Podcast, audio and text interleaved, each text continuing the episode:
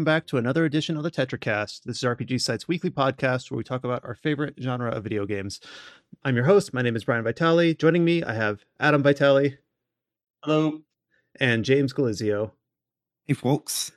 Yeah, it's just going to be the three of us today. Um, Chow has some sort of work meeting, some sort of uh, other obligation, and Josh has a, a, Mother's Day weekend obligation. It is we're recording this the day before Mother's Day, uh, so some of us uh, due to his work schedule, is celebrating that today with his mom. So it'll just be the three of us today. And looking at the podcast document, this is kind of expected, but even more so now that we're here actually recording. Uh, this episode is going to be very focused, very specifically targeted on, of course, Fuga Melodies of Steel 2. No, I'm just kidding. Uh, Legend of Zelda Tears of the Kingdom. Fuga Melodies of Steel 2 did come out this week, but um, looking at the May release calendar, we kind of have this week and next week to talk about both these games before we get some more releases coming out in late May, uh, like the System Shock remake, uh, the Forspoken DLC. We have some early June releases like the Etrian Odyssey uh, collection, um, of course, Diablo 4. So for this podcast, it's pretty much going to be hyper focused on, of course, Zelda Tears of the Kingdom.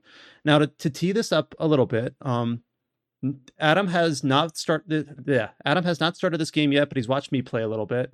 Uh, our review was actually written by Alex Donaldson, who put it up on the site. I've played about eight to ten hours. I got the game digitally, just and I've played it since it's uh, unlocked, you know, at midnight on Friday. And James, I got believe got a slightly early copy and is about fifteen to twenty hours in. Uh, yeah, so just we'll to be clear, it's an actually early copy, not not like I, I even posted on Twitter. I, I, yeah yeah. Oh yeah, your yeah your secret I, score. don't, don't... like I understand like with with uh, with this game in particular, it might be confusing. So yeah, mm-hmm. yeah. And so so James and I will kind of just talk about uh you know our experience of the game so far, whether we agree with the the high Metacritic score or not. Um, Adam will obviously will talk about his impressions from watching, and of course uh his, with his time with Breath of the Wild, and we'll just kind of go from there and kind of see uh where the discussion leads us. And of course, we know that anyone listening who is also playing this game is likely also around the same boat we are. We've played between five to twenty hours, we'll assume, uh, assuming you're playing the official release. So it's I don't think it's really possible for us to really spoil much. I've only seen some very um, slight bits of story in the Rito area. Uh, James might be a little bit farther. So I'll go ahead and state like a general spoiler warning, but I don't think either of us are uh, as far enough to really tell you like what the, where this game is going past kind of the introductory stuff. Um, so I'll just kind of tee this up, uh, kind of with this question. Obviously, this game has critically scored very, very well.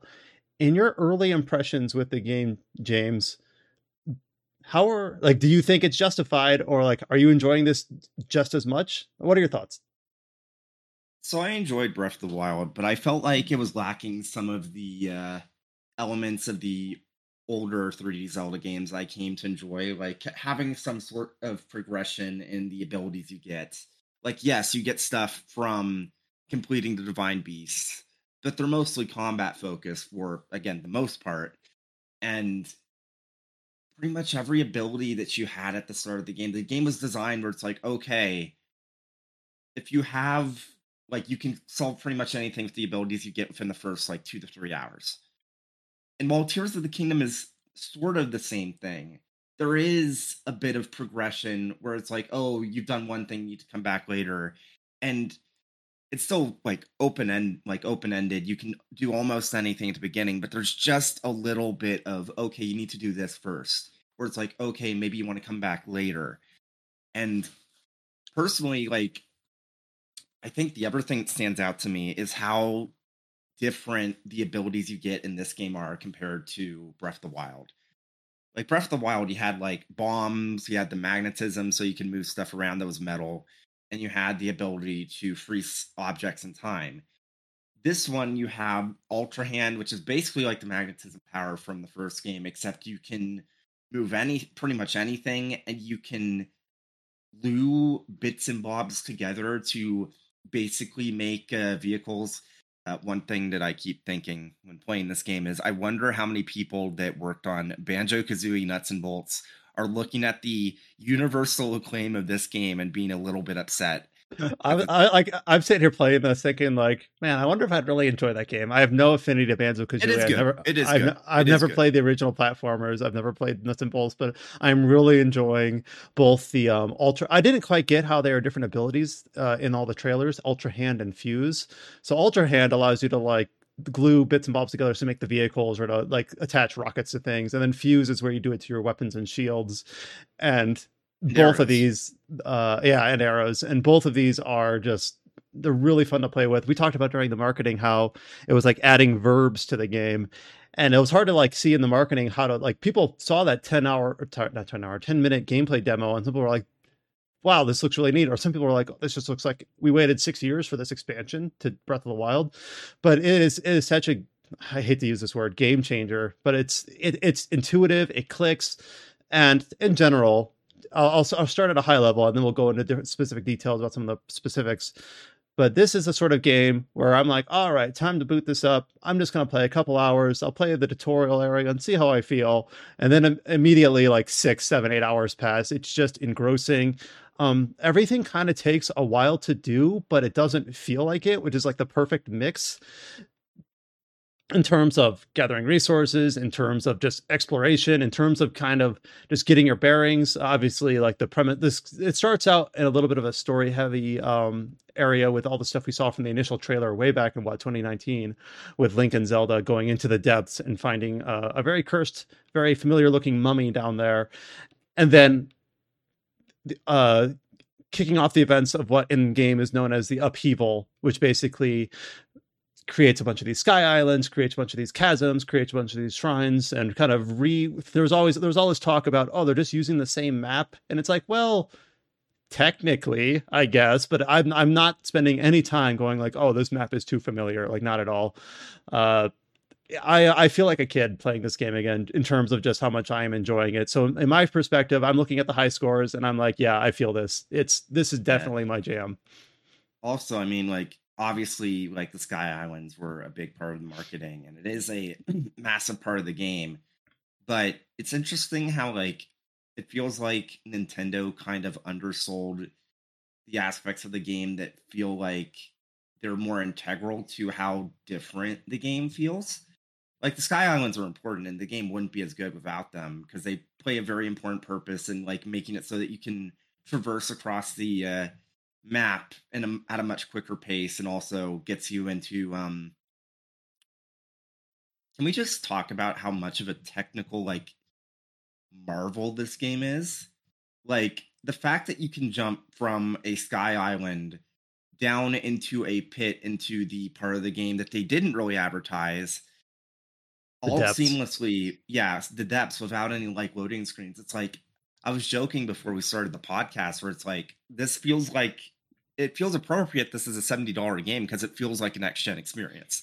And the, the draw distance is uh so there there are there are minor performance issues but in general they kind of feel like they don't compromise the game really. They're like sometimes when you're when you're doing like the, when you have all the graphics up and you're like doing the the effects when you're doing the ultra hand like sometimes the game slows down a bit.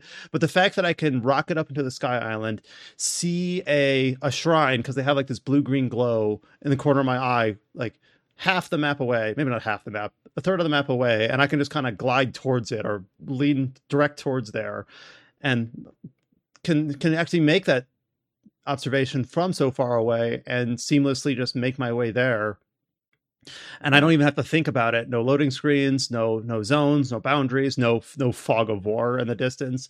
It is really impressive. And yeah I wish I had Revali's Gale, I guess. I'm not far enough in the game that I don't have any, like, I don't know if, when you talk about abilities that you unlock, the only ability that I've unlocked so far is I, the game makes a suggestion of going to the four areas. These are the same four as the original game Gerudo, Rito, um, Goron, and the, um, uh, what's the last Zora. one? Zora, yeah. And I went to the Rito place first, and the the general premise there is that the area is under a blizzard and you have to understand like why that is. The rito are scrounging for food.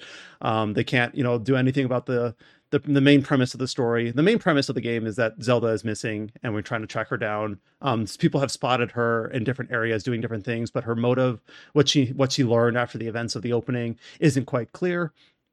So like you go to the, you go to the Rito place and Tulin, who was a very minor character in the first game, uh, it becomes like a an area specific partner character and has this ability where he gives you a gust of wind, but it's not vertically like Revali's, it's horizontal, which is still useful. But I'm like, man, I wish I could just I just I Revali's Gale it kind of breaks a lot of the platforming in this in the first game. So yeah. I don't know if I don't know if there's an analog to that in this game, except the uh the pine cone campfire mix yeah, where you yeah. drop you, you drop the pine cone, the campfire, and the flint all at once spark it to ignite it and you create an updraft.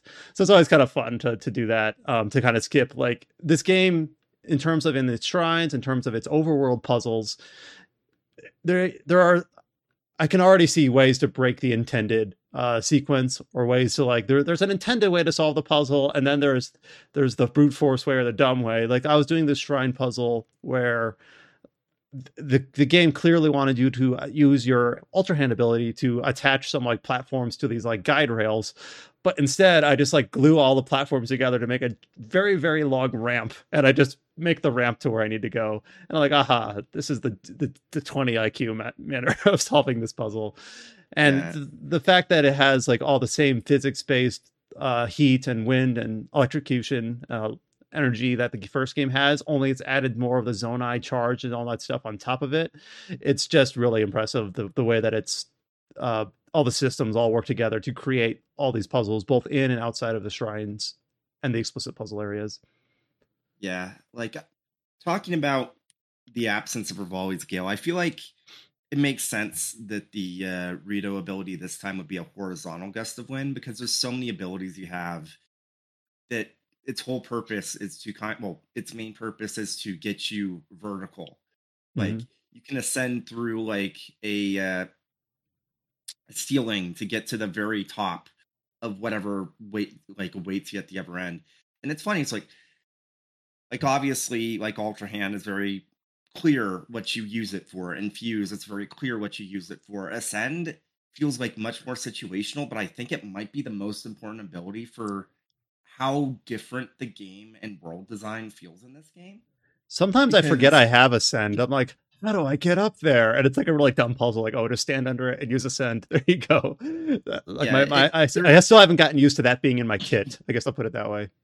Yeah, there is so much like to, to be clear, like I think the reason why Tears of the Kingdom feels so revolutionary to me, and I'm sure a lot of other people, is the fact that how many other games you play simply talk about verticality?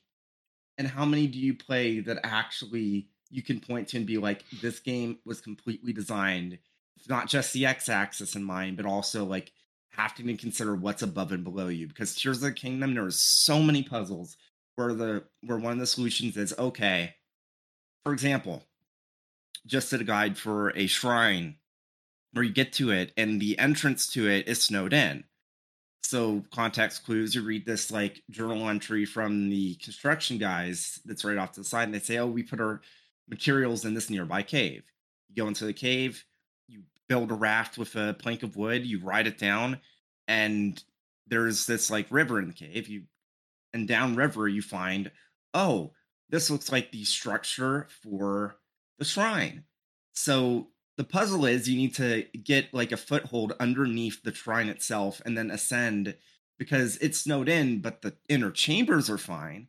So that's how you get in, and that's how you activate it, and you can shoot out and like uh survey the surrounding like area. And there's like puzzles like that. It's not always exactly the same thing, but the idea of you always have to consider okay, what could be above or below you. And in some cases, it's not as simple as oh, there's the obvious context clues in the environment that this is where you're going to want to ascend. Sometimes it's like, okay, put a pin in your map where you know you want to ascend to, and then like cross reference before you ascend to know that you're in the right spot for you to get to where you want to be. And there's just so much of that. I like how in a lot of other games that have verticality, they kind of solve the puzzles for you in terms of like the chalk lines or the yellow paint or whatever. And I know I know games recently have been better about giving you an option to turn that off, but Zelda, it's not an option. It's just all baked in. It's just you can ascend whenever there is a platform above you. It's it's not clear points like aha, stand on the mark and do it here. You just well, need to. There is some of that. Okay. But it's not as obvious because, like, sometimes you'll see like a specific part of the wall where it's like, oh, this stands out, so that means it'll probably uh, work for uh, ascending into uh, whatever you want above it. And like I just said with the shrine, you can see the base of the shrine, you can kind of see the floor, so it's like, ah, this is where uh-huh. I ascend. So it gives you enough visual clues to kind of hint you without being too yes, obscure. Yeah. And there yeah, are some areas natural. where it feels natural. Some, though there are some areas where I don't know if the intent was to use ascend, but I used it anyway because I would have like three blocks. And what I would do is I would like make the blocks like a staircase, but they're they're not blocks you can climb on because they they don't have grippy surfaces. Um, but I would just make it like a staircase and like wedge it up against the wall and go underneath it and then ascend to the top block. It's hard to paint a picture with words only, but basically, you know, when you're using the ultra hand ability, the platforms that you move and stick around if you can figure out how to elevate them you, then you can ascend under them. Like you you can just do that. And this is the sort of game where i feel like people as they share clips or videos uh like a lot of people say you can do that because that's just it's just a rules based system. It's not bespoke. You have to turn the key in this order in this lock. And then you talked about the journal of the construction company. I really enjoy and i think breath of the wild might have had this too but either either tears of the kingdom is more explicit about it or i am just being more deliberate about reading journals. You, you start out in the the central city right outside of hyrule town uh, or the ruins of Hyrule Town is this little like encampment that was built up our last couple of years called Lookout Landing, and that's where you meet Purah and Robbie, and they kind of set you on your quest. It's kind of like your home base. Uh, and inside there, like talking to NPCs, reading a bunch of journal notebooks, there's things that the game like is clearly a part of the story, but it's not just going to monologue it to you. Like for instance, I haven't been there yet, but I talked to a few people who are from Lurelin, which is that little coastal town in the southeast part of the map, and they said like, yeah, but the city's been abandoned because it's been attacked by pirates, and like that's not part of the story yet. I've never been there, but you talk to people, you read the notebook, and you learn that. And then before I even went to the Rito area, you learn about how oh the the yeah. Hebra Mountain snowed over. You better bring some warm gear, or you better bring some fire resistant potions. It's or you learn about you mentioned the Lurelin village stuff because that's just like a side adventure like mm-hmm. not even part of the main story. But there's like there's so uh, one of the things that stands out to me is that not only do you have these like longer form side quests now and by the way the game does differentiate between the smaller sides like content and the longer side content uh, the longer ones are called side adventures now the shorter ones are side quests mm-hmm. uh, but the Lurelin village stuff is an excellent example because no matter where you really go in Hyrule, you're probably going to run up against someone that's either from Lurelin Village or has heard about what's going on there, and they'll tell you about it. So it's like even if you don't chance upon it like yourself, sooner or later you'll find out there's something there, and that if you ever want to explore that region of the map, it's something to look out for. And then like even after you have like driven away the pirates and you've rebuilt it, like you'll still find NPCs that you can tell them about. It's like, oh yeah, Lurelin was my hometown. I'm kind of worried about them, but I'm busy in the Zonai research or survey team right now, so I can't check. And then if you've done it, you can tell them, and it's like, oh, that'll help me. That that definitely makes me feel at ease and whatnot. It's just like there's so much of this game where it will remember things that you have seen or done, and you'll get unique reactions from NPCs. Like I explored a lot in the depths and did stuff that I really realistically shouldn't have done until much later. And then once I finally unlocked the next portion of uh, Josha's uh, chasms, like chasm investigation thing, I I talked with her and she says, "Okay, once you do this," and then my character's like, "Well, I've actually already done this." And it's like, "Okay, well, can you do this?" And I'm like, "Well, I've done that too." And she's like, "Okay." Uh, why do I even have an investigation team? That's neat. I like that. Um, I haven't quite I haven't quite done anything quite like that, but I do enjoy how if you talk to characters, and we talked about this in like the terms of Kiseki games or whatever, but characters will their dialogue will progress based on who who else you've talked to, um, how far in certain quests you've um, you've progressed, not tied to like your menu, not tied to your quest log or adventure log. Um, a, a very simple example of this is that early on, and I don't know if there's a quest tied to this yet or not, but in the Rito area, you learn of basically Ritos in a lot of games, or, or at least in Wind Waker, are postmen. In this game, they're not postmen, but they like started like a newspaper company, and you meet this really cool character. Oh, I, am forgetting his name. It's like a, a white Rito with a very long beak that has like the Falcon. launch pad. Hmm? Falcon. Yeah, so he's got uh like Darkwing Duck launch pad. That guy, he, he's got like the aviator goggles and the ear flaps, and, and he's like a. And you meet him very briefly in uh Lookout Landing. You don't have to talk to him, but you can. And then when in the Rito area, you go to one of the stables, which is now like the home base of this uh Rito Gazette, and you talk to him again and talk to like the the owner of the establishment, and they're just talking about basically how they're trying to deliver news all over the, the world about the um about all over Hyrule about the current goings ons and things like that. And he, you know, he spoke to me be, as as though I had spoken to him at Lookout Landing. And there's no quest tied to this or whatever. He's like, "Oh, it's nice to see you again." And I'm like, "Would that dialogue have been different if this was my first time meeting him? Would he even be here?" Yeah. So just just the fact that uh, my my example is not as impressive as yours because you decided to just go out on a whim and explore through the chasms uh, before you were directed to. But I'm just having a lot of enjoyment just slowing down, talking to people, reading books, learning the lay of the land outside the uh, the progression of the main story beats. If I, I believe if I go into my adventure log, I have like three or four or five main story beats and a few side adventures. And one of the side adventures is basically you're with this um, the monster eradication team or whatever they're called, and in general it's kind of fun because in this game and i'll have to remind myself of recent zelda history in in recent zelda history this is the first direct sequel that takes place in the same location because everyone knows who link is. Well not everyone. Most people know who link is. You're already well respected. People already kind of see you as someone they can trust and depend on. You're not like some some person from Ordon Village or from Skyloft that is proving themselves and becoming the hero. You're kind of already the hero, which just kind of gives it a different vibe. Like when you're encountering these uh, Hylian soldiers, they're like, "Hey, we're gonna go, we're gonna go out for this encampment to the south of town. We could really use an experienced warrior like yourself to help us out." And it doesn't like the gameplay of taking over this Bokoblin camp with NPCs at your side is not it's nothing novel, but the the framing of why that can be and how you're kind of like this trusted soldier amongst other people that inhabit the world is just slightly different flavor from from other Zelda games. And I don't play Zelda games for the story, not really, but I'm kind of enjoying it here. It feels like there's lots of story threads going on, but you're you're at your choice and leisure about which ones you want to explore. And there's so many stories like the Lurelin Village stuff, which I didn't. I assumed it was a main plot point because I had heard about it from two or two or three different people.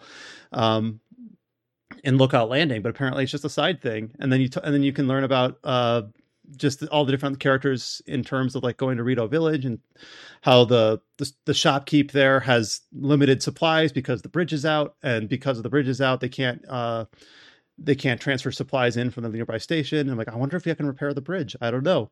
So I'm just this game is just a, a if you have a, a high degree of wanderlust, it is it is an explorer's kind of dream. I'm I'm, try, I'm trying to like stay away from using too superlative language and just sound like a like a marketing dummy. I mean, But I, I, it's okay to acknowledge when a game is just straight up like revolutionary. Like Breath of the Wild was already revolutionary, and this one like even more so because it's like, but for different reasons. Like it Mhm. expands upon what made Breath of the Wild great, but then it has its own unique things that tries like how many video games are direct sequels and directly build upon ev- like stuff that happened in the previous game because a lot of like video game sequels because they assume that people might not have played the previous game they're kind of they play it safe. They don't try and like follow up on things from the previous game quite as much. But this one nintendo knows we sold 30 million copies. Realistically most people playing this have played breath of the wild. And so because of that you're, you're playing through and it's like there's follow-ups to super long side quest chains from the first game that you can chance upon, like Tarrey Town. If you did anything from Tarrey Town in the first game, it's still around. And like Hudson and Rhondson, who get married at the end of the side quest chain, they have a daughter now. There's a whole side adventure about how their daughter, a Gerudo, is about to be escorted to Gerudo Town because, as is customary, she needs to grow up there.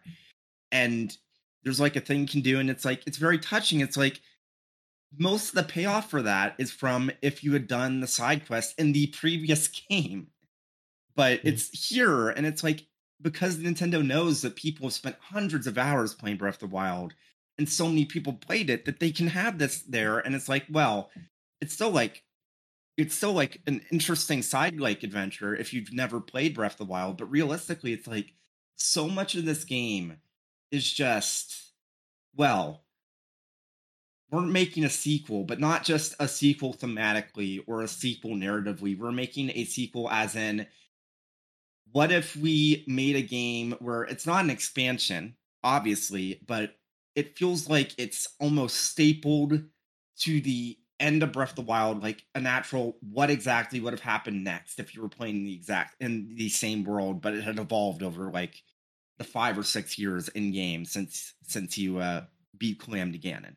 I was actually I was actually kind of wondering about that. It seems like it takes place like four to five years later, which is interesting because all the same characters are present. But I already mentioned like Tulin is older now and becomes a partner character. Um, other other characters are all still around, and they act like they've known you for a while. So it's actually kind of fun. I think like the, I think cheekily the uh, the gap of time between Breath of the Wild and Tears of the Kingdom is the same amount of time that it took between the two games release. That's actually kind of fun. I like that. Oh, and Purah, who is obviously hundreds of years old, but has in the first game has the body of a very small child, now has the body of like an adolescent, like a 16, 17 year old. So also kind of shows the progression of the characters. Robbie's still around too. He's I, I like his um I actually kind of enjoy how there's voice acting in major scenes, but not much in uh regular gameplay. It's the the old usual like uh voice clip callouts. I'm not sure we call them chirps I don't know. It feels very classic Zelda to me, but obviously they still um, give the uh, the full voice lines for the really meaningful stuff. Uh, I actually haven't seen many of the like just like in um, Breath of the Wild, how you have Zelda's memories from the hundred years ago. In this one, you have these. Oh, what are they called? Uh, you base Dragon's Tears, and you kind of encounter one very near the center. Uh, that has the very first main story thrust about what happened to Zelda after the events of the opening. I'm not going to say what it is, but it's the only one I've found so far. Uh, so there's it's very this very open world syndrome in terms of being able to s- explore and see a whole lot and feel like you're not progressing the main quest, but you also kind of don't care because you're having a blast doing it. Um, what did, did I know I'm only eight hours in or so, and you're a little bit farther than me, but right now, unless this really goes off the rails, I do think of this game is better than Breath of the Wild. And based on your wording, I think you think so too. Yeah, yeah. It's it's different enough where Breath of the Wild also like obviously still stands on its own merits because of like the different abilities and like all that, but it's just I don't know. Like one of the things that stands out to me is that you play enough Breath of the Wild, eventually you're going to run across a repeat shrine where it's like what it wants you to do is basically some like entire like exactly the same as another shrine you've done. I've done a lot of shrines. I've not found a repeat. And there's more shrines this time because you have some the Sky Islands, you have more on the surface. It's like Oh, yeah, I was going to ask, like, is it uh, is it 120? It's 120 in the first in Breath of the Wild, I think.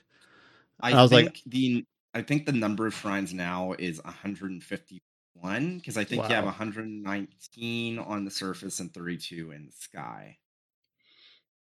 And I, I kind of like the the micro shrines. I like them in Breath of the Wild. I like them here, and they they're the fact that you can do so much with the Ultra Hand and the um, nuts and bolts abilities like I know some people didn't care for those, and I guess this this kind of leads to me like I want to play devil's advocate a bit here.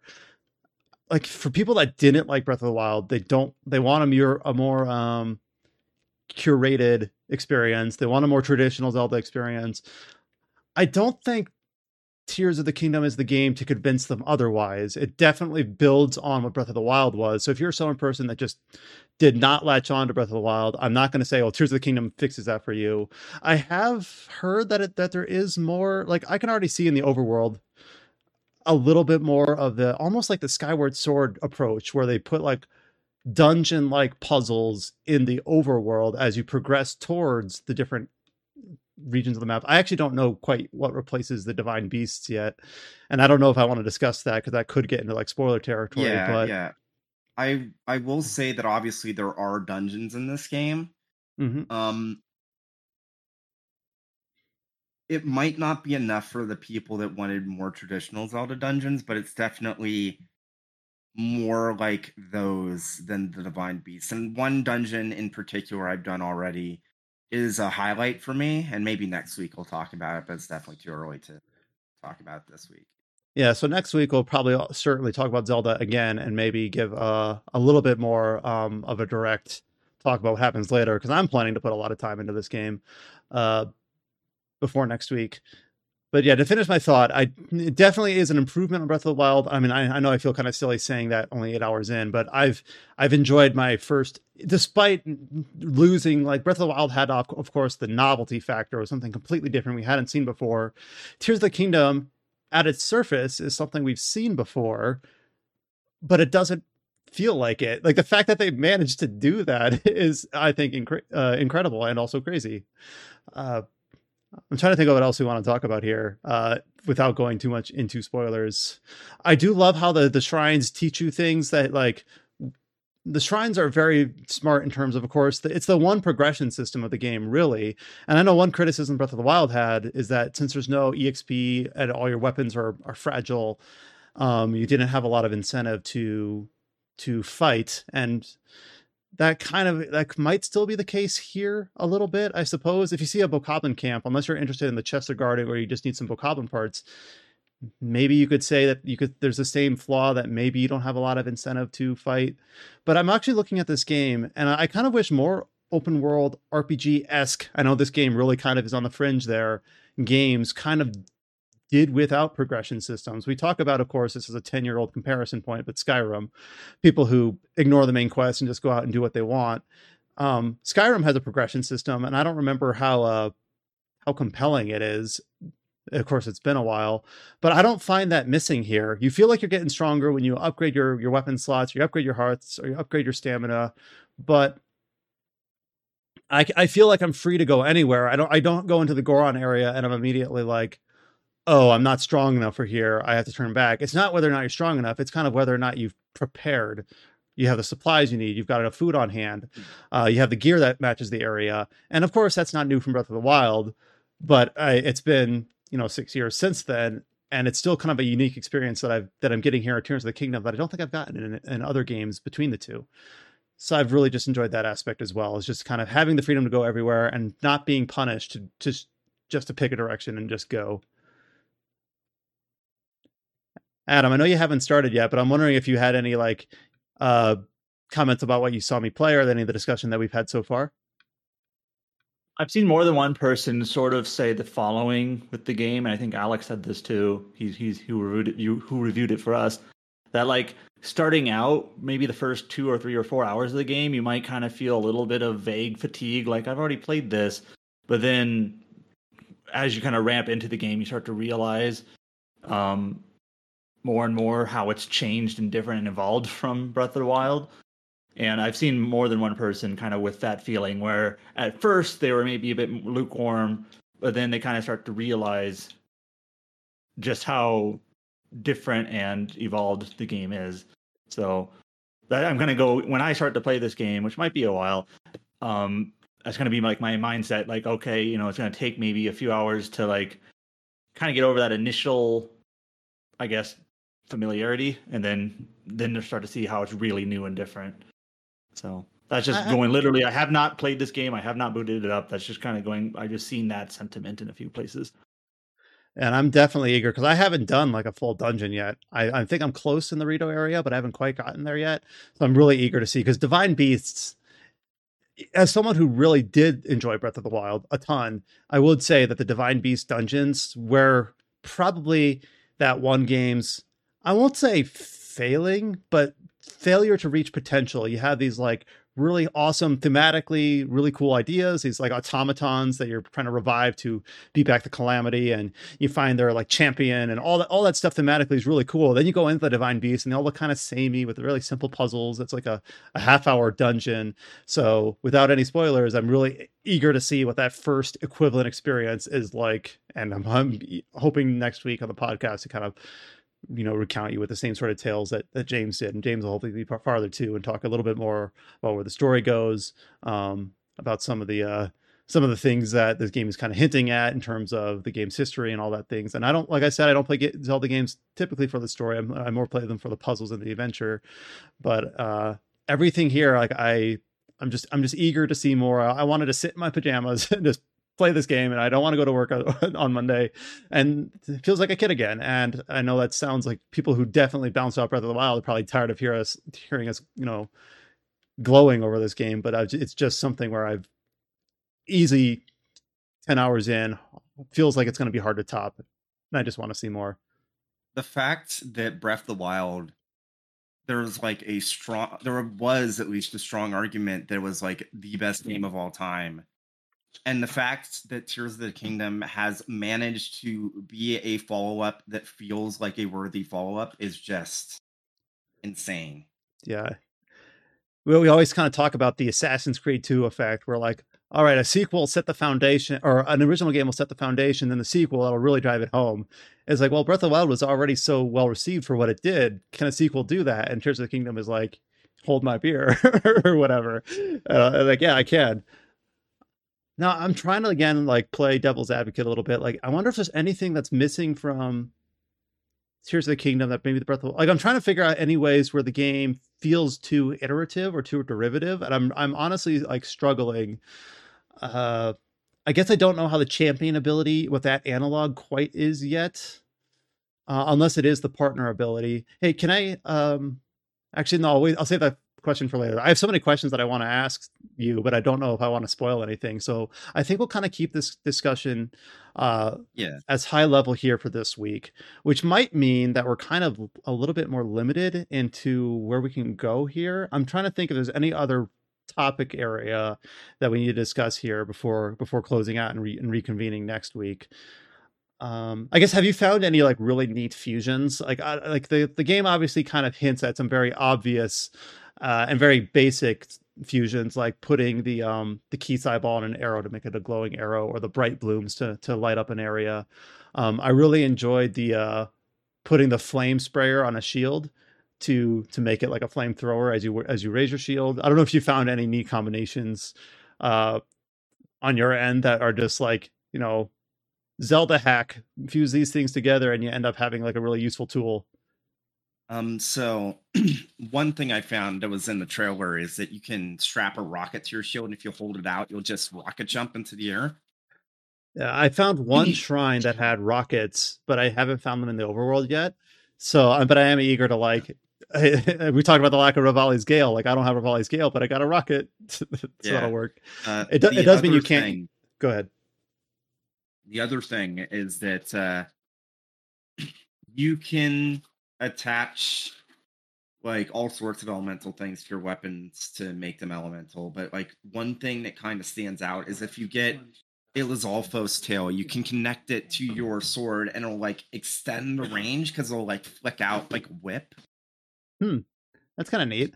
Oh, that does remind me of two things that are semi-related that I did find early on. There's a quest in Rito Village, a very, very basic one. Like you said, the side quests are very small, where the the shop owner, one of the the Fletchers, is like, I'm trying to create an ice arrow, um, but I need some of the. It's not the chill shroom, but like the ice fruit.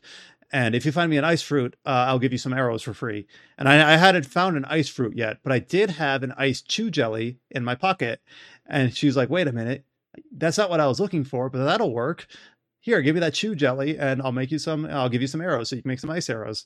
And the that's such a basic. And this whole thing took like two minutes. Very like a quest received, got the reward, and done.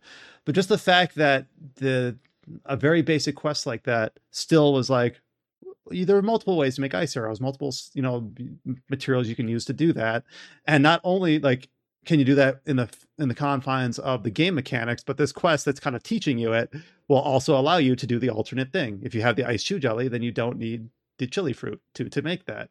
And the other one i found was um there's a type of we talk there's like the semi like mini boss type creatures um in the base game like the hinoxes and the moldugas. There's there's one that's basically a giant fuse construct. I believe it's fuse construct it might be called fuse yeah. golem and then when you beat it you get some supplies and et cetera et cetera and then there was like this core like this like this spinning cylinder that i couldn't quite pick up and I couldn't move it. And I was like, what is this? And I, I tried taking a picture of it and I couldn't take a picture of it. And I'm like, what, what do I do with this? Very clearly, I'm intended to do something with it. And I'm like, wait a minute. I, and I used the fuse ability and attached it to a sword. And it was like a 10 pl- uh, plus 10 bonus to my sword. So I'm like, oh, okay. Like there are items that have no other, as far as I can tell, no other intended use. You can't even put it in your bag it's kind of like coming across a boulder in the overworld where you can t- attach that to your sword and make a hammer. That one's very clearly shown in the marketing.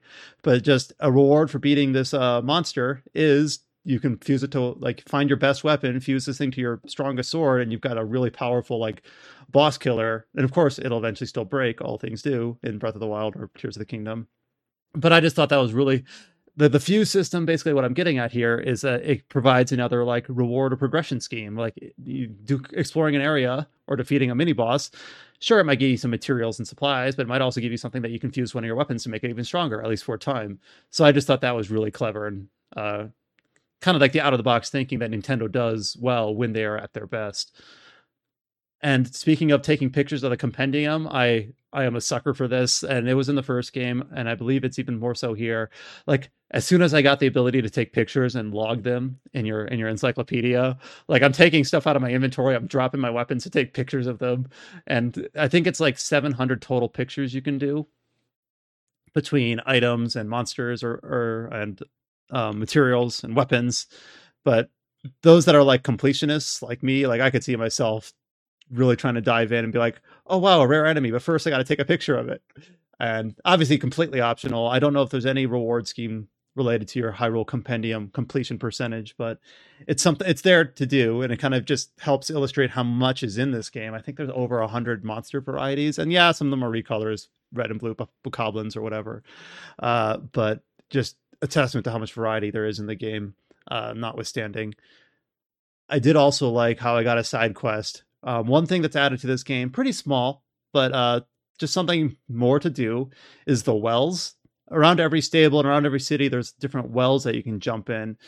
And you find a person in one of them who's literally like, I'm a well enthusiast. It's very silly. I love wells. I think there are 58 of them. You found three. You should report them to me and I'll give you stuff if you find more.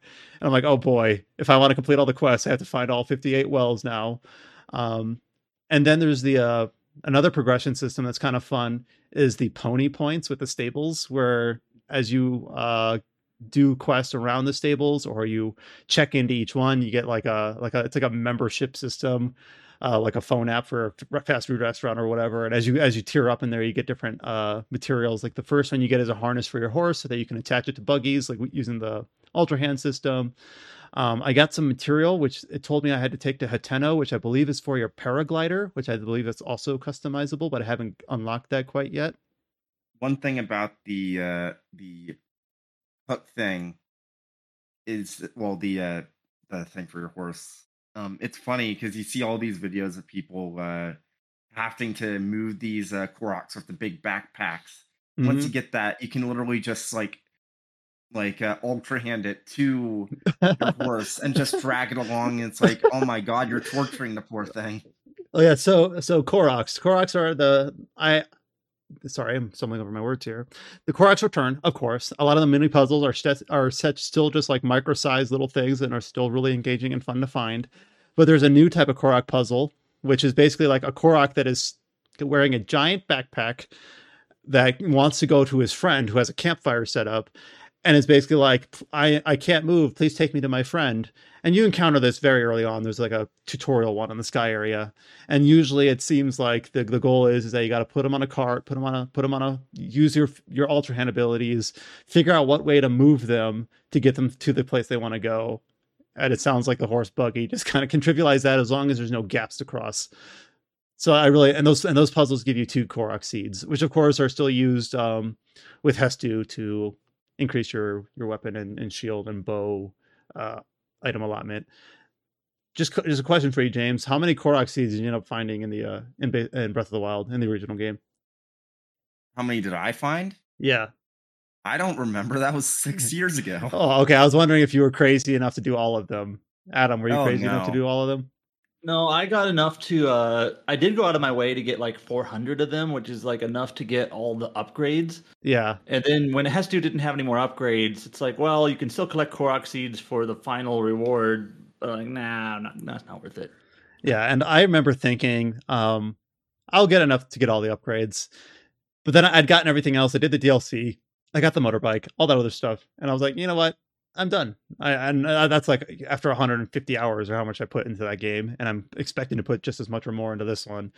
Uh, maybe I'll feel more completionist. I don't know. Right now, I'm feeling really gung ho about about finding them all. Um, and those those new Korok puzzles are really kind of neat. And I'm and I'm interested to see like the different sorts of puzzles. Like I've already found like the the chasing the flower or the the, the rotate the piece into position, uh, and of course the new ones with the with the dual puzzles with the one trying to get to his friend. So I'm, I'm th- those are those are those were a brilliant idea then, and they're and they're still just as good now. That's kind of all I have for that. It's I, I I'll just state it this way: as soon as we're done recording this podcast, and I have one social obligation tonight, I'm eager to really play more of this game and just it's just as good as I think the critical reception has been. And if if it's not the sort of game, because uh, for a person that did bounce off Breath of the Wild, I don't know if this is the game that changed their mind, but for people who really adored Breath of the Wild or thought it was maybe lacking, but like the idea of it, this game I do think just hits all the same high notes, and it's I I in my early impression just think that that reception is well deserved. And with that, we'll move on to I believe Breath of the Wild was the only game we had. Or sorry, Breath of the Wild. Tears of the Kingdom is the only game that we had earmarked here, but I feel like we'll almost certainly be talking about it again next week. Um, so I'm okay kind of cutting the discussion. How dare I, short of an hour for that game, but especially if we get uh, Josh and Chow. I know both of them at least own the game. I don't know. I know Chow's been stuck playing uh, Honkai Star Rail more than Tears of the Kingdom. Uh, but if we get them back next week, we'll eager to hear their impressions of the game as well. Um, and potentially, maybe I'll maybe I'll throw out a feeler to Alex see if he wants to talk about it since he did uh, review of the game for us. But time zones might make that difficult. And also next week, we'll see if we can get some time uh, with potentially no promises, but Fuga Melodies of Steel. Obviously, like a passion project for CyberConnect 2 happened to release and coincided with with Zelda in terms of coverage. But luckily, it seems like May outside of Zelda is not that packed. It really ramps up really towards the end of the year uh, of the month. So hopefully, Fuga for those that were following that series does uh, kind of get a little bit of time to breathe once the the, the Zelda zeitgeist um, at least dies down I a little bit from the initial I did start Fuga. I just haven't Oh, played you enough did? to like have an opinion on it. Yeah, Yeah, Because did- I, did the I did the first chapter, which is the tutorial. It pretty much lays out the premise that was in the pre-release trailers and whatnot.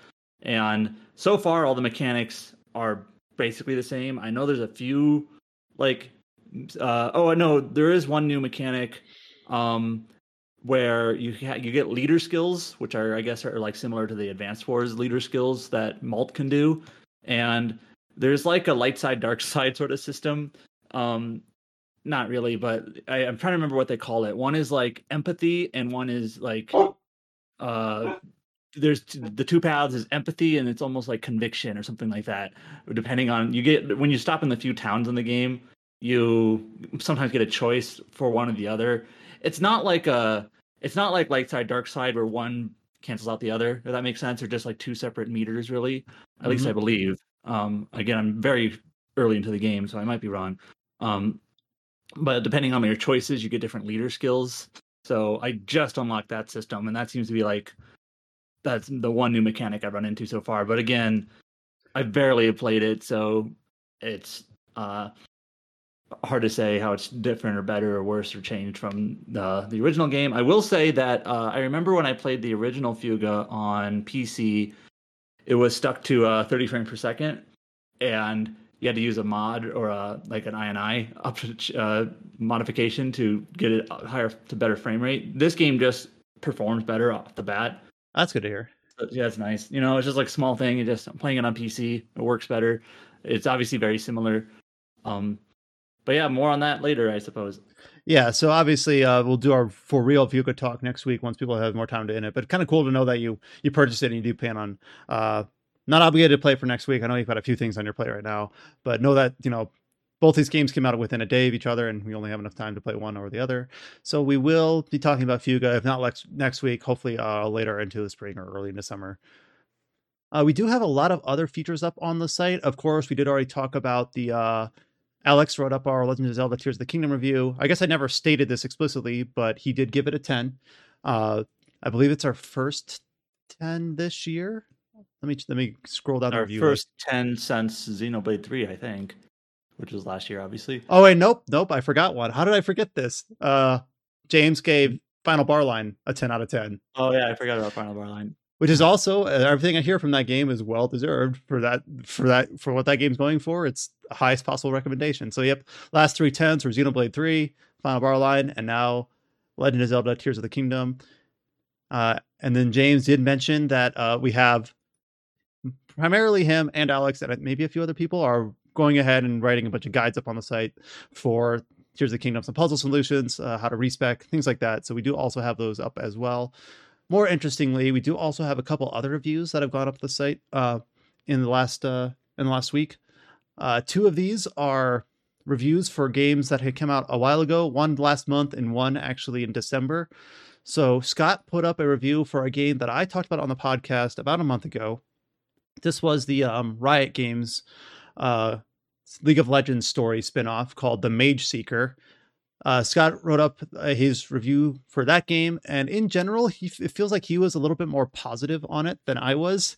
Uh, I kind of just stated that it was fine. It was like a ten-hour simple concept action game, isometric, a little bit slower, and didn't feel as fun to play as something like Hyper Light Drifter, but I kind of enjoyed it all the same. Uh, but he has his reviews up on the site as well. He gave it an eight. Thought it was a pretty fun experience. Didn't uh, overstay its welcome. Uh, he actually says it's one of the best best indie action games of the year. I don't know what that is in comparison to in terms of indie action games this year. But that's, you know, his words, not mine. But that review is up on the site.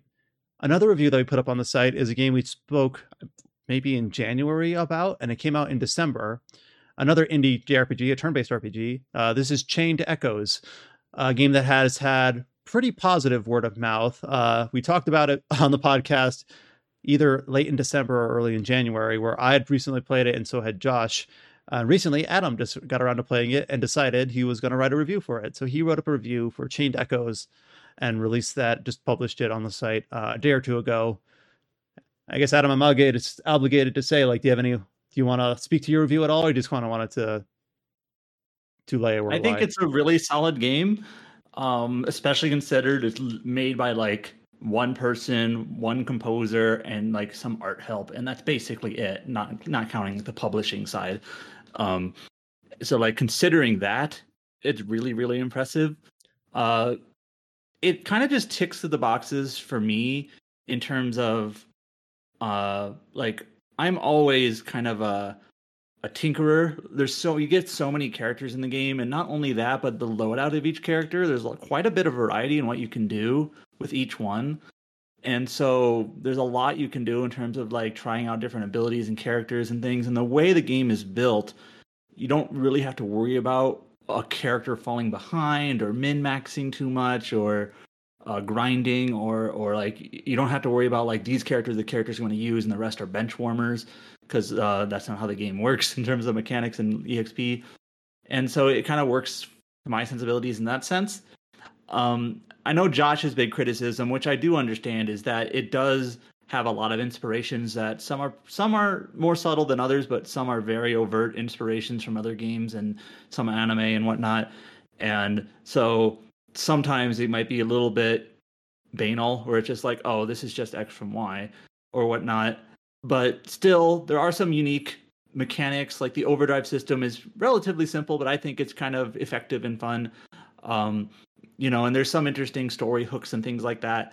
Um, but otherwise it's a really solid game really impressive especially considering you know it's basically one person's passion passion project.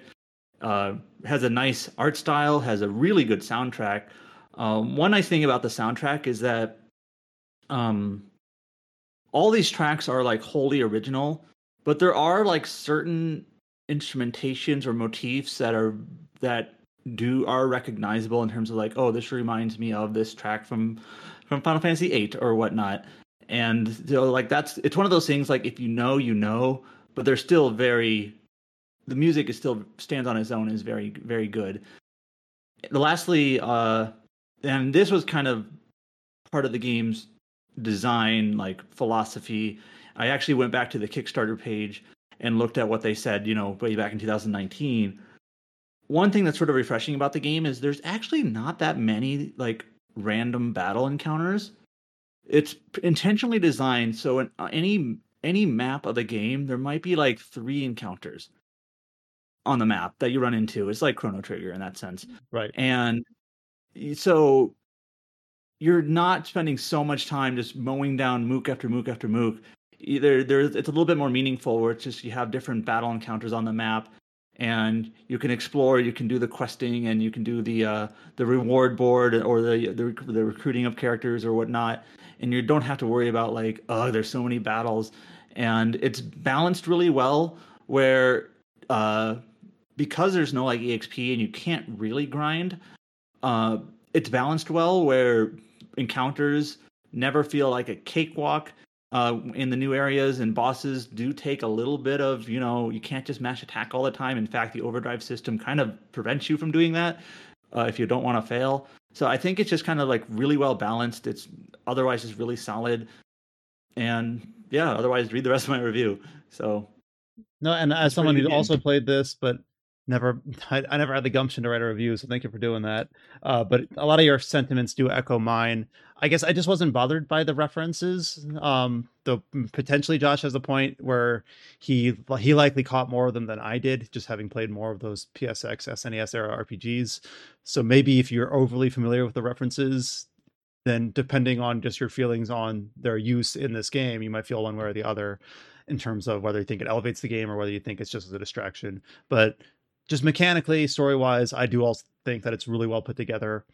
And even though I haven't written a review here yet, uh, I did uh, go ahead and because it's topical, we talked about Mageseeker as an indie project. Uh, well, kind of an indie project. It's an indie project backed by Riot.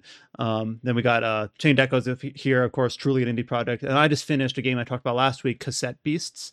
Um, I didn't ex- explicitly earmark time to to talk about it here, uh, but I just wanted to follow up and say that my strong impressions did persist through the game. I finished it after about 35 hours. Um, having don't, don't having not had a lot of experience with Pokemon likes, uh, I I enjoyed the game immensely. I thought it had some really interesting uh, concepts. You talked about music and Chained Echoes. I really liked the music motifs in uh, Cassette Beasts. This is going to be hard to describe, but a lot of the music sounds like kind of generic Pokemon fare until the game one of the game's primary mechanics is fusion. And I spoke about it very briefly last week, but uh, it's always double battles and pretty much any mini boss fight or any um, trainer fight with two people, you can expect that their monsters will fuse at one point. And whenever and there's a there's a toggle for this in the settings if you don't like it, but I really liked it a lot. Um, whenever you fuse or the enemies fuse in that game, the, the same track will not change, but vocals will be added to it.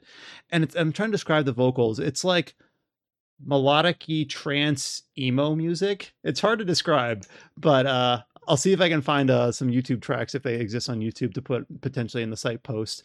But it's just without any um, transition or anything like that, you'll just be in the middle of a battle and then you'll you'll hear the vocals just subtly come in. And you're like, oh right, I fused, so the vocals are gonna come in, and it just works really well. And a lot of the music's really catchy, and I never got tired of it. Um, the story I talked about last week went to some kind of strange places with like these archangels, these monster creatures, and it ended up like I don't know if it put as pretty of a bow as possible on there, but it ended up really kind of with a fun narrative idea about how the archangels worked, how this island out of time worked, um, what exactly the beasts are, and the, the general concept. And I'm not going to like this would probably be better suited for a written essay, but the idea of the game is that uh, human beings are capable of creating a lot, and talks about how uh, that can be music, that can be art, that can be stories that can be whole characters and those characters can have uh, and the idea of with, with cassette beasts is that those those characters can have thoughts and aspirations of their own um, all of the archangels are basically like abandoned ideas so it kind of has like this interesting like narrative hook which i don't know if it lands completely like as strongly as it could, but it's a concept that I wasn't expecting going in, and like the the little it leads up to it pretty well. I think it's pretty thematic. It's interesting. It's different. Uh, and it kind of concludes in a pretty fun way, I thought. So, Cassette Beast also very good. It, it's out on PC only right now, but it'll come out on consoles uh, before the end of the month. I'll probably go ahead and see if I can if I can find time. I'll go ahead and probably write up a review for it uh, as well. And then the last uh, feature that's up on the site is not a review, but a preview of another game coming out in a few months, and that is the Atelier Marie remake. And Paige was able to uh, get early access to this game. She, who has played a handful, she reviewed Atelier Sophie 2 for us, maybe, maybe Ryza 2 as well. Did she do Ryza 2? I think James did, didn't he? Oh, who did? I thought Paige reviewed one of them. I might be wrong. All right. Well, uh, I know just just in chat with Discord and things like that. I know she's a big fan of the series, and, and I really, think she did Sophie too. I think. Yeah, James did Ryza Two. Yeah, I did Ah. Ryza too. Ah, okay. Who did Ryza one? Uh, that was um Chris. Okay. Liz. All right. So yeah, yeah. Chris did Ryza one, James did two, and then Nathan did three. That's kind of fun. I didn't, I didn't quite catch that we had a different person on each Ryza game, and all thought pretty highly of all three. So uh, turns out there might be something there. Anyways, but we're not talking about Ryza. We're talking about Marie remake and Paige. I know it's just a preview, and you could talk about how how those are kind of limited in utility, but is very much looking forward to that game in July. Uh, so her preview uh, impressions are up on the site as well. All right, we're going into the news section here, and I have a little headline on our outline about main topics that we have to talk about. And I didn't put anything here. Um, so I, I I scoured through our news posts. I looked through some of the other like just uh, other the other websites online, and I couldn't see anything that was in the last seven days that like oh we have to talk about this as a main news headline.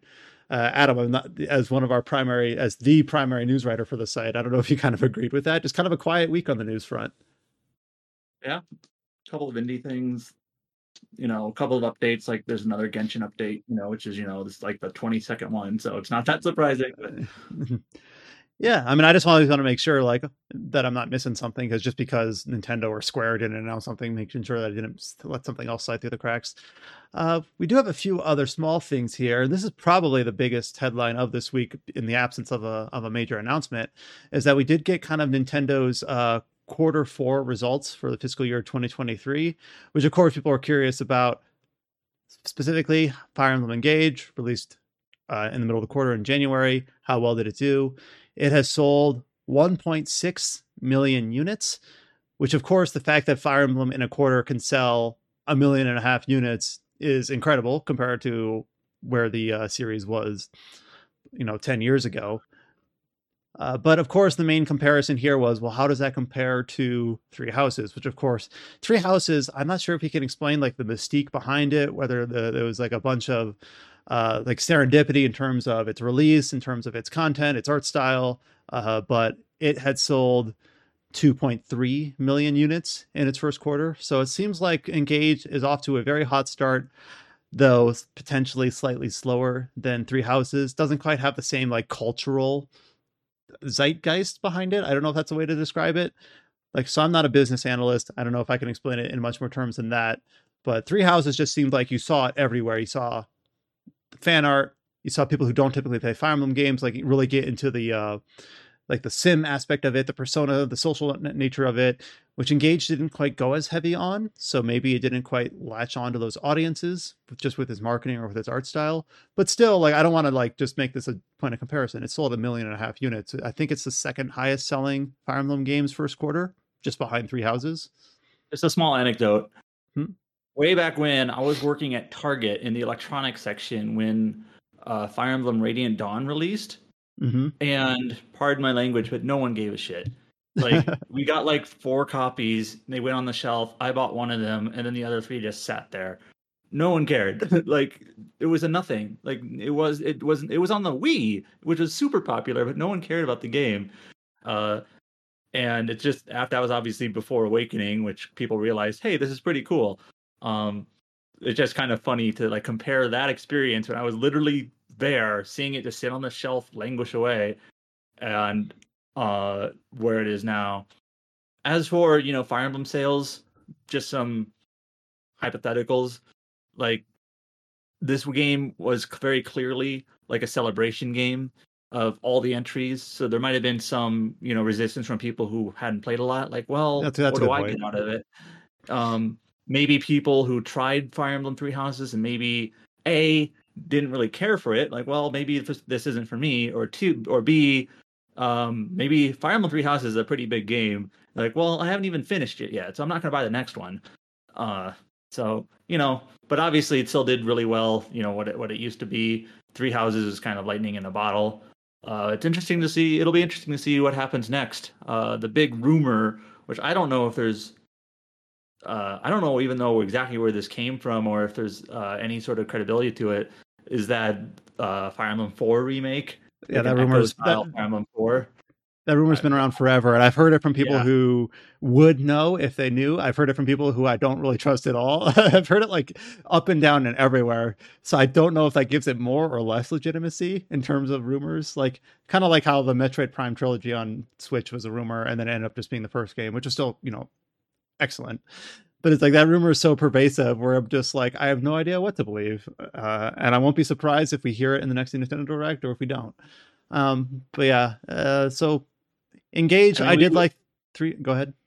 uh, engage. I think obviously opinions can can vary, but it seems like what a lot of people have settled on, kind of generally vaguely here, is that as a tactical game, very very good, very solid.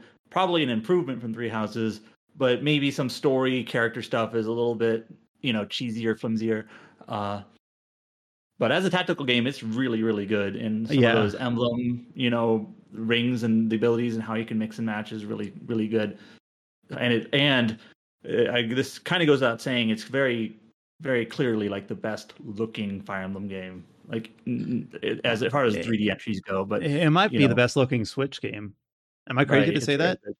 it's very good So yeah, and uh, I did enjoy my time with it a lot. Um, and I can I think a lot of our kind of criticisms and and, and, and accolades here are kind of in line with the consensus, but uh, did enjoy it a lot. I'm glad I played through it. I wish I enjoyed the DLC more. I did enjoy how challenging the DLC was. Uh, I already, already talked about that when that came out. Uh, it kind of feels kind of weird though that like this game was announced late last year, came out early this year, all the DLC out within three months, and now it kind of feels like it's already over. Like it felt Yeah, like done Three house, three houses kind of felt like it had a much longer tail, and I wonder if we'll see that in sales or not. Because I still, to this day, see like three houses artwork just pop up on fan fan artists on Twitter and things like that. I don't know if Engage will have quite that. we'll see because uh, like for example xenoblade 3 i thought was actually kind of surprising in terms of its sales uh it kind of on its first quarter sold basically as good as xenoblade 2 or xenoblade 1 definitive edition Mhm. but it did not have any tail it the sales really slowed down and it probably won't catch 2's lifetime which xenoblade 2 had more of a had more of a tail to it in terms of people picking it up after the fact due to word of mouth or whatnot. So it'll be interesting to see what Engage looks like. However, the way that Nintendo does sales updates, uh, we may not even know. Uh, so the reason why we see Xenoblades threes like second and third quarter sales updates is because they were within the same fiscal year when Xenoblade 3 had already sold a million. And when a game sells over a million, that's when Nintendo basically publishes it. What I'm getting at here is next fiscal year, until Fire Emblem Engage sells another million, which may not happen, eh, they're not going to publish what its sales updates are. So we may not even know. So And and to, to give some numbers to talk about, and I, I guess I didn't catch this when you pub, when you posted this on our site. Yeah, so Xenoblade Chronicles three in quarter three last year sold 1.8 million, and now it's at 1.86 in the next quarter. yeah, so yeah, like, basically 50,000 units in a quarter. So and if I know, I saw, I did see some people two weeks ago. We talked about Future Connected, and I did see some people wondering if you were going to have a follow up in terms of like a super spoiler cast on that. I don't think we will, and if we do, I'd want to make sure that uh, Josh was here anyways because he's the one that's been he's played Cross and he's he's. Uh, I, I don't want to speak for him, but I believe he's a big Takahashi fan in general. So I don't know if I'll have a spoiler cast cast on that, but if we do, I do want to make sure Josh is here. Um, a few other little tidbits on uh, this Nintendo fiscal uh, briefing. Pokemon games continue to sell very well. Uh, the, the Scarlet and Violet up to 22 million. Arceus is up to um, uh, nearly 15 million. I do wonder if when we'll see another, or when and if we'll see another Pokemon Legends title. That's kind of like a side series. Um, Breath of the Wild. pro- if we do, I imagine it would probably be next year. Hmm Probably next year, because then it would be like a two-year gap between it. And I- I'm sure we'll see another one because um, they'll need at least uh, one more filler year before they do the next Pokemon generation. So, hmm I would assume. Breath of the Wild, obviously, a lot of talk on that earlier. It's at nearly 30 million, which is insane. One sec, we do have DLC coming for Pokemon, so Right. yeah, And I, I will hopefully play through that game before that DLC hits. it's crazy how quickly Scarlet and Violet is selling. Because like Sword and Shield was already the best-selling Pokemon game since the originals, and the speed at which Scarlet and Violet is selling, like especially the legs with this last quarter, it'll probably cross like 30 million sold by the end of this year with like holiday sales and whatnot. I can see like, it. Insane. And then, of course, our favorite RPG, and our top 10 and the earliest Ring Fit Adventure continues to sell. It sold a million, 1.3 million units between April 2022 and uh, what, March 2023, I should pick a copy of that up. up to 15 million uh, units, up from 15 million. So is that like uh, 15 and a half million now. And again, I know we've had this conversation a few times, but it's it is crazy how like the, the scale of things that we can talk about, like in terms of like Xenoblade selling between one and two million, Fire Emblem Engage selling between one and three million, and then like oh by the way, Ring Fit Adventure for every copy of Xenoblade and Fire Emblem combined, Ring Fit has sold three copies or things like that. Uh, just the scale of those two things work. Uh, and also, I guess speaking of sales updates, we'll stay on that tact. Horizon Forbidden West, of course, recently had its Burning Shores expansion, uh, has sold 8.4 million copies since launch last year. And the total franchise sales of Horizon has surpassed 32 million copies, which means that I didn't realize Horizon Zero Dawn, plus I guess the Frozen Wilds expansion, has sold like 20 million. Mhm. I, I, think I- that might be including like PlayStation 4 bundles, but still. Yeah. Yeah, and I'm pretty sure that's the main reason why uh, Forbidden West has sold as much as it has because, like, for a while there, the only PS5s you could buy were the bundles. So, Hmm. but hey, it works. Mhm. Adam, did, I forget it. Did you speak about Burning Shores much? I know you played it. I know other people like Tony, a friend of the Um, site, also really enjoyed it. So where Born and Burning Shores is a little bit different from Frozen Wilds in that Frozen Wilds was like a side story, where Burning Shores is actually sort of like it takes place after the game has ended. So now I think they've confirmed, soft confirmed, that there will be a Horizon Three. If you played Horizon Two, it's like obvious. It's it's pretty much an Empire Strikes Back sort of ending.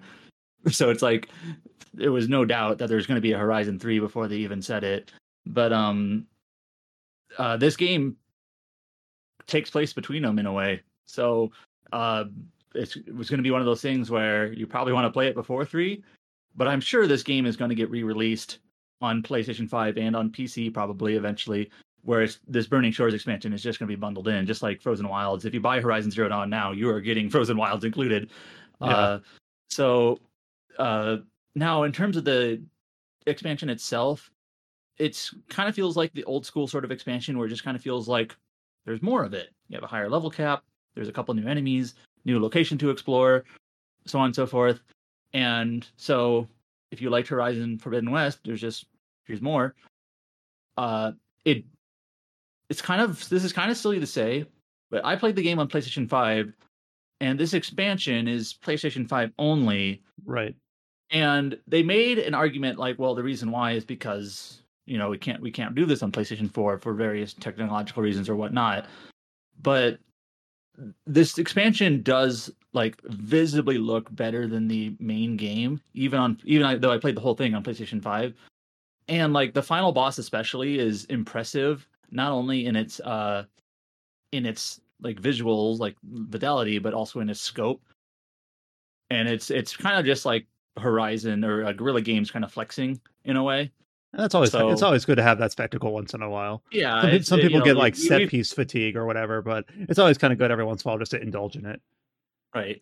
So, you know, it's it kind of just feels like more Horizon. So nothing revolutionary, not going to change your mind on the series, on the series or how, whatever you think about it, but it's just more it's fine. It's good. I am planning to play it once it comes on PC, uh, even though I don't know when that'll be. It's not, sounds like it'll be a few years.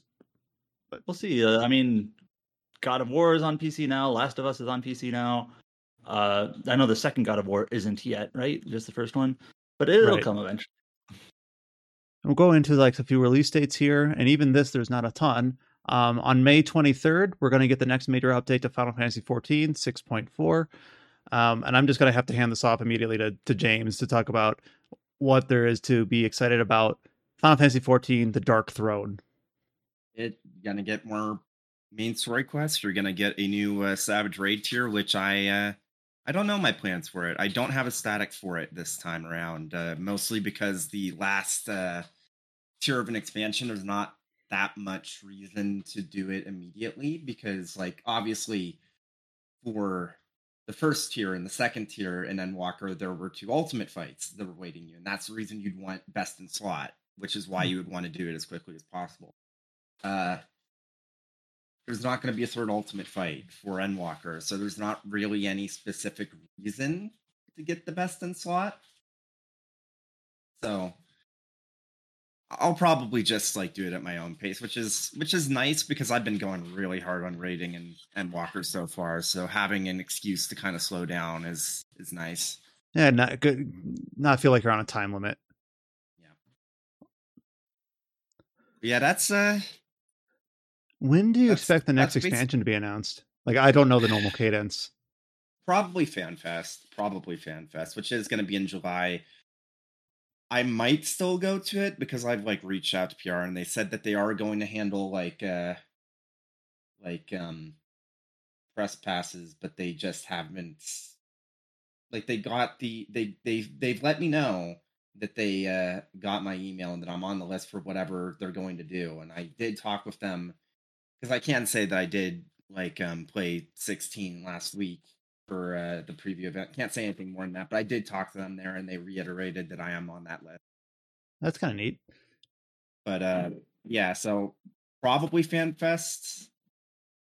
That'd be my best guess. Because normally the point four and point five expansions kind of lead up into that, right? So this would be like expecting to start up kicking up the story threads of where that's going to go.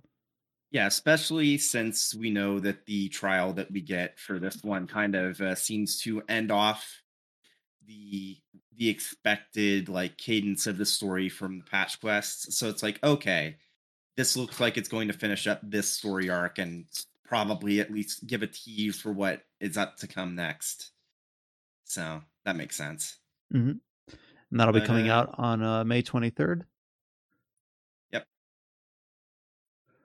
On May 25th, we're going to get a DLC for One Piece Odyssey Reunion of Memories. I think we basically knew everything about this uh, DLC. Uh, just this is just an announcement of the release date. Is that correct? it sounds like it's basically so the the original game had like four different arcs from the anime kind of like in game form this seems like not quite a new arc but it's like well all the other stuff we didn't do here's just like a bit from it like there's like mihawk and perona and enel and you know just characters Yeah, I, were, I, remember seeing Enel, and I thought it was like a Water Seven focused focused arc. But then this trailer enel's not even in water seven know your one piece Ah, Good damn idea. it! This is this is why I haven't played uh, One Piece Odyssey because I'm not a fan of the series. Uh, uh, damn. but it showed uh Exposed. Luki whatever is how you pronounce his name from water seven Oh, But yeah, it seems like it just has like characters that weren't in there in the in the game. I haven't played the game, it's, it seems like it had the characters from uh basically arcs that weren't included. Just like here's a little bit here and there from all throughout the series. So uh, it's basically it's a it's for for one piece. It's a One Piece expansion for One Piece. It's a One Piece expansion for a One Piece game for One Piece fans. It's basically what I'm. It's kind of what I'm gleaning from Yeah. this. So. And that comes out on May 25th, which I believe is the same date as the um Horizon or sorry, Horizon. Forspoken DLC. When is it in? It's really close to that. Uh, May 26th. All right, so 25th and then 26th. Mm-hmm. I still have that game installed. I will I will probably play through the DLC and then uninstall forever. Maybe I'll be surprised. And then uh, here's a release date that um, Adam I know has been waiting on for forever. Uh, Alchemy, Alchemic Cutie will launch for PlayStation 5, PlayStation 4, and Nintendo Switch on June 16th. I remember you said finally when you, when this uh, was was announced. Why was what that? we've all been waiting for. Yeah. So this is just an indie game. It seems like it's not even really that good. Like it's out on Steam and Xbox and has kind of okay reviews. But the reason why I said finally when this was announced is because this has been on like my release date calendar since like 2019. just as like we don't know top, the date, and it's always at the top of the undated list because it starts with an A. Like, man, will this thing ever go away? It just stuck there like a zit or something. Like, oh wait, now it's gone. Yeah, so Alchemic Cutie, it's already out on um, PS4, right? Uh, and PC. It's out on it's out on Xbox and PC. It's coming to oh. Switch and PlayStation. Oh, it's, it's, out on Xbox. That surprises me. Xbox is in a weird place. And Alchemic Cutie is on uh, Xbox and PC, and then the June 16th date is PlayStation 4 and 5 and Nintendo Switch. And that covers all of the news stories that I had. I think there are a few other small bit pieces that aren't quite here.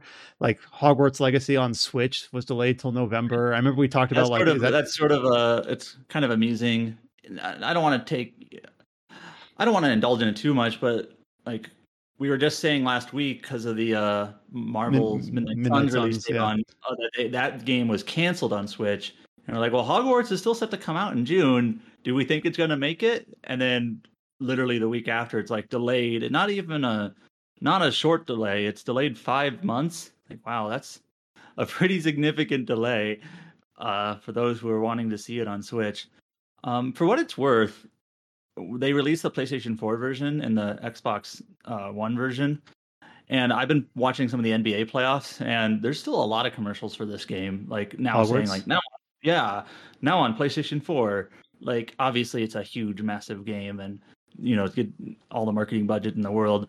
But I, it was slightly interesting to me that they're actually specifically doing commercials for like the last gen version. Like it's now on PlayStation 4. Because I'm sure there are plenty of people who have PS4s and not fives, and like, oh, I can buy this game now. So well, also, anyways, also, also that IP is just kind of I don't Mega. know. Yeah, there you go. I was like, what's a good word for this? So yeah, people, there could be there could be people be like, oh yeah, I'd play a Harry Potter game. Yeah, know it's not a Harry Potter game, but whatever. Uh, and be like, but I only have a PS4. I'll play this. And the only other thing I saw from this week uh, is um, coming out in the summer and then scheduled for later this year. We've talked about the announcement of Cry Machina, which may or may not be a follow up to Crystar. Uh, it got a uh, an eight minute Japanese trailer that's basically focused on a lot of gameplay features, uh, but it's it's specifically for the Japanese marketing because it's coming out, I believe, in July in Japan. Uh, so I'm guessing we'll see this uh, ramp up a lot with similar trailers uh, from NIS America as it, as we get to the localized release later this year. But and also, um, following up from that, there's another Genshin update where if uh, Chow is here, he'll know exactly what's in it. I haven't looked at it yet. But he quit Genshin. Remember, he's done. Oh, he quit. I, I no, that's what he said. That's what he said. I don't know if I believe him. he's just all on Honkai Star Rail now. That, again, that's what he said. I don't know if I believe him. Uh, but uh, we'll we'll see if he uh, logs in to Genshin. Uh, no, this uh, this is the press release. Genshin Impact version 3.7 arrives May 24th with major trading card game update. Because I know they added hmm. like a trading card game, and I don't think Chow cared for that at all. So he might not care about the uh, trading card game update. So there's a so new four-star Dendro sword user named Kirara, which if you play Genshin at all, you probably know exactly who this is. I do not. They have Nekomata powers. I, so I do. That mean, Okay. I do know that Dendro was the new uh, element that they added in version three, so that's I don't know if that makes it more exciting or not. Any not. Genshin people listening to us are like, God, these guys are idiots. Damn it. At least for Final Fantasy 14, we've got James here to give us legitimacy. But yeah, here is the uh if you want to like run through the gauntlet in May, this is this, this is kind of a weird smorgasbord of thing. So you have uh May 23rd uh is the um Final Fantasy 14 patch. May 23rd is also uh when um, Miasma Chronicles comes out. I, I forgot about that. Uh, May 24th is that when you said Genshin comes out? Yep. And then May 25th is One Piece Odyssey's DLC, and also when Cassette Beasts hits uh, consoles. And then May 26th is uh, Forspoken DLC. So like late May, it's a lot of like updates and kind of like interesting releases, kind of like a, a random kind of assortment of things. So that'll be kind of interesting. And then of course, uh, May 30th is the System Shock remake release date, which is supposedly gone gold so they can't back out of it now. so it'll be for real. We promise. Uh, I, am, I knew that game is taken forever, but like I didn't quite put it down pen to paper. Like that's seven years in the making. Oh, really? I was thinking like 2019. Yeah. No. At least that's how the uh, developer put it. So it's just kind of like, wow. well, I'm looking at the release. I'm looking at the release schedule, which of course, shout out Adam. You always do a really good job keeping our RPG release cadence uh, schedule on the site up to date. Um, May has a lot of those little releases, and but I'm kind of just going to be focused all in on on Zelda. I'll probably play the Forspoken DLC, which hopefully is only like a day or two, and then like I'm looking at May and early June. Like, all right, I'll play System Shock remake. Uh, I don't have any rule. I have not played the original.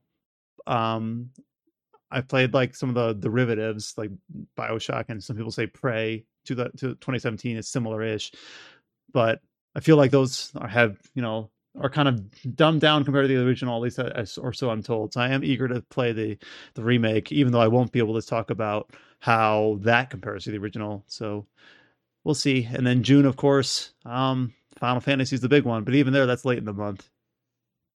So we'll kind of see how these next few months uh, end up shaking out. Well, that kind of covers us for this very focused, very targeted edition of the TetraCast. We will be back next week, almost certainly talking more about Zelda, potentially talking about Fuga Melodies of Steel 2. And then if we get Josh and Chow back, we'll see maybe uh, impressions on how the final impressions on Star Rail, uh, and or, what are the things that they're working on the last couple weeks. I'm not exactly sure what they have listed on their plates.